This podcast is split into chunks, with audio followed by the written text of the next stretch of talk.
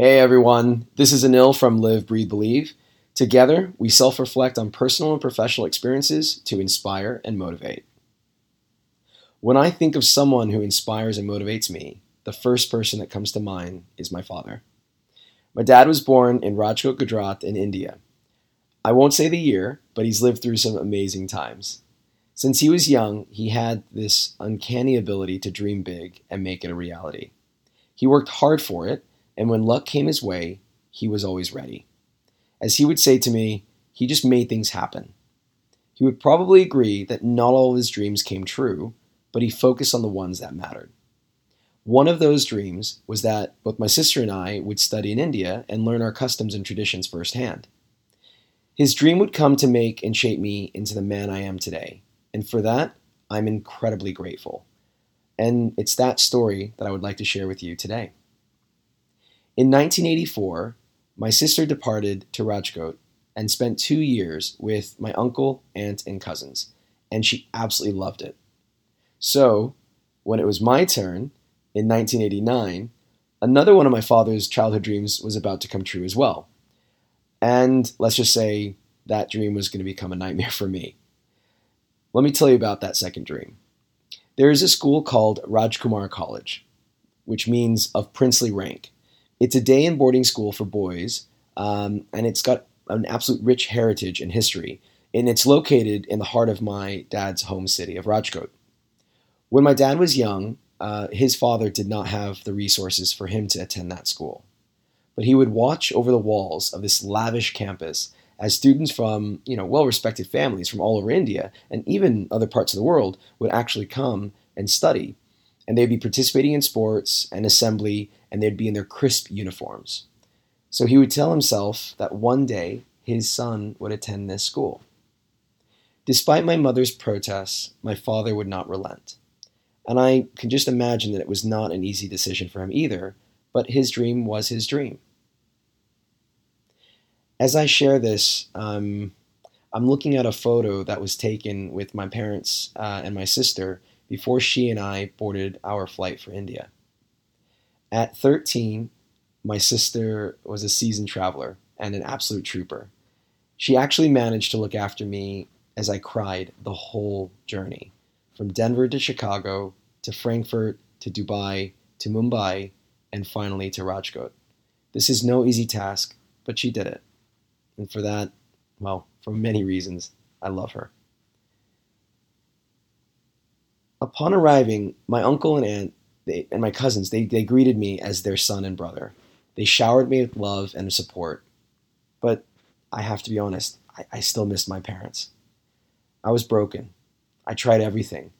Even while playing uh, a one legged hopping game with our housekeeper, I managed to slip and fall and hit my head on the floor and I pretended that I had, had amnesia, uh, that I couldn't remember my father's name until my uncle said, I am your father. And I said, No, I want Ki Ramjiani. They clearly knew I was faking it, even though my sister protested and kept saying that he's faking it. Anyways, it didn't work. I was still there. How does a kid live without his security blanket of his parents in this unknown country?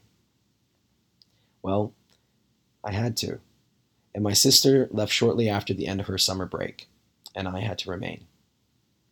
I started school, and I was already a month late because schools in India start in around June, July, and I arrived in late July, early August. I had to take an entrance exam, and somehow I managed to skip fourth grade and I entered fifth grade.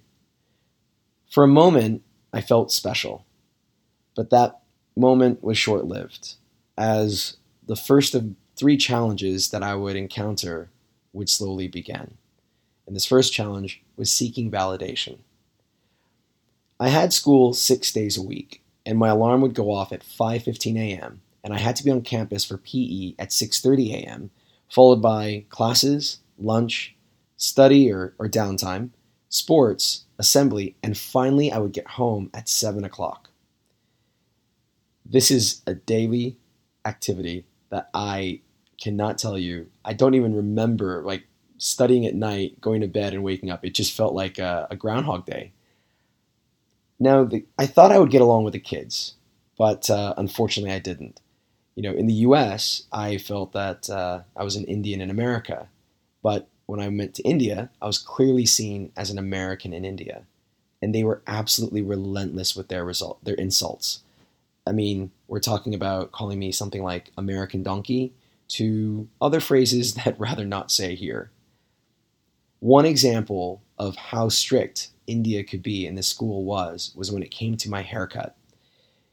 You basically had to have a side parting, and if they tried to clasp um, your hair in their hand, if they got a full head of hair, it meant you needed a haircut. And I protested. I had a middle parting. I didn't like to use coconut oil. Let's just say they made me run laps around the building until I relented. They sat me down with a barber. They cut my hair. They gave me a side parting, and they, they put coconut oil in.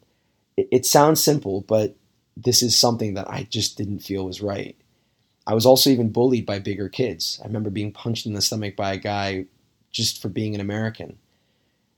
I thought I could turn to teachers and get support from them, but they had their favorites. I struggled. I just wanted to fit in. I was mentally and physically broken. Now, when I was at home with my family, I still struggled. I missed my American comforts, my Nintendo Entertainment System, and my cable television. And let's just say my mischievous behavior continued. Although, thanks to my cousin, that was short lived. She had her way of disciplining me in a good and a bad way. This led to my second challenge comparison. I kept being told, hey, you need to behave. Be more studious like your sister. Study like your sister. Why can't you be more calm like your sister? I mean, let's just be honest. My sister was a great example of a scholar and a well behaved child when she was living in India. I would also be compared to other kids from other families. You know, I would be told, hey, look how calm and quiet they are. You know, look how well prepared they are for their exams. Look how they play sports. You know, why aren't you able to do that? And I used to ask myself, but why? What what about me? What did I do well? I know that these comparisons and examples have the best of intentions, but did it really serve the purpose that was meant to? This just in fact just ate away at my confidence in my identity.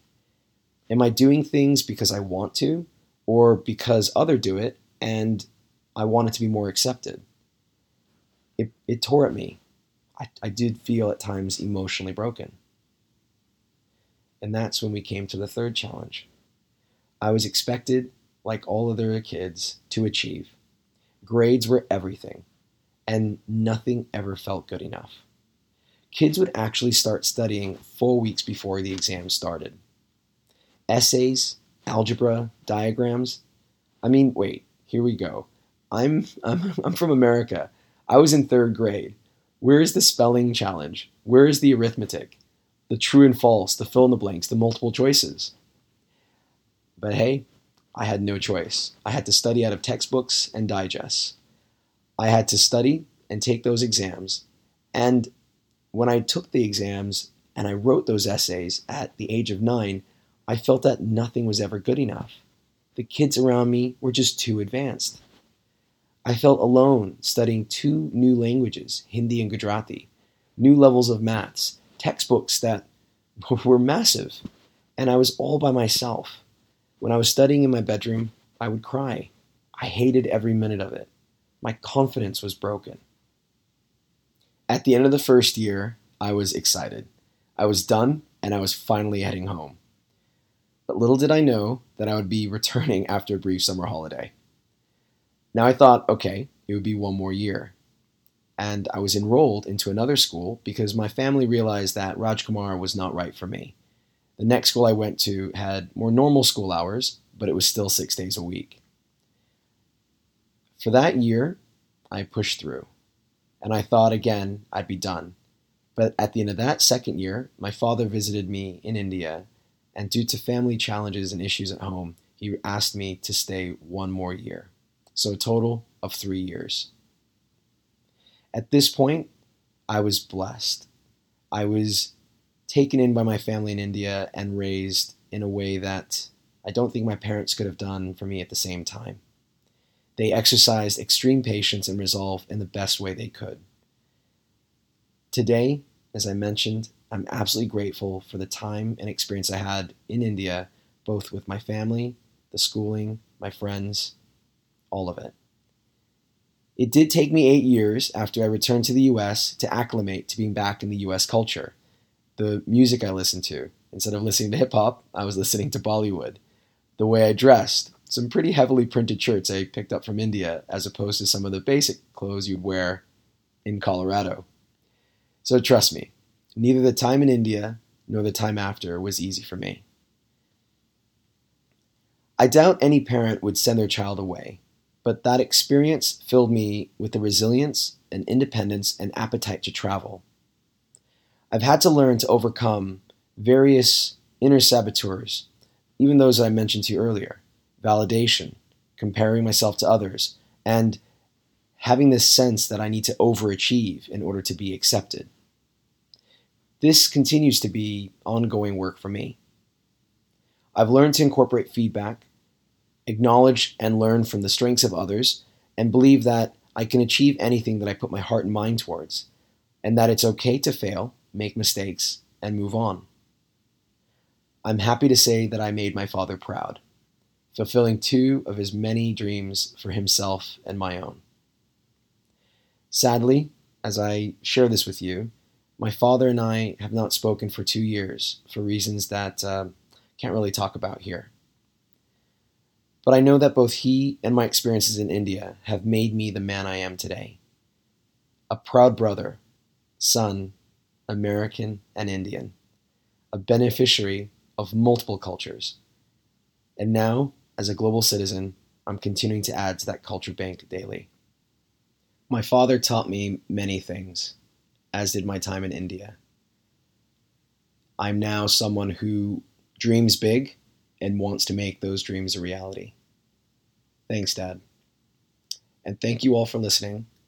I look forward to chatting with you next time. Until then, big hugs and take care.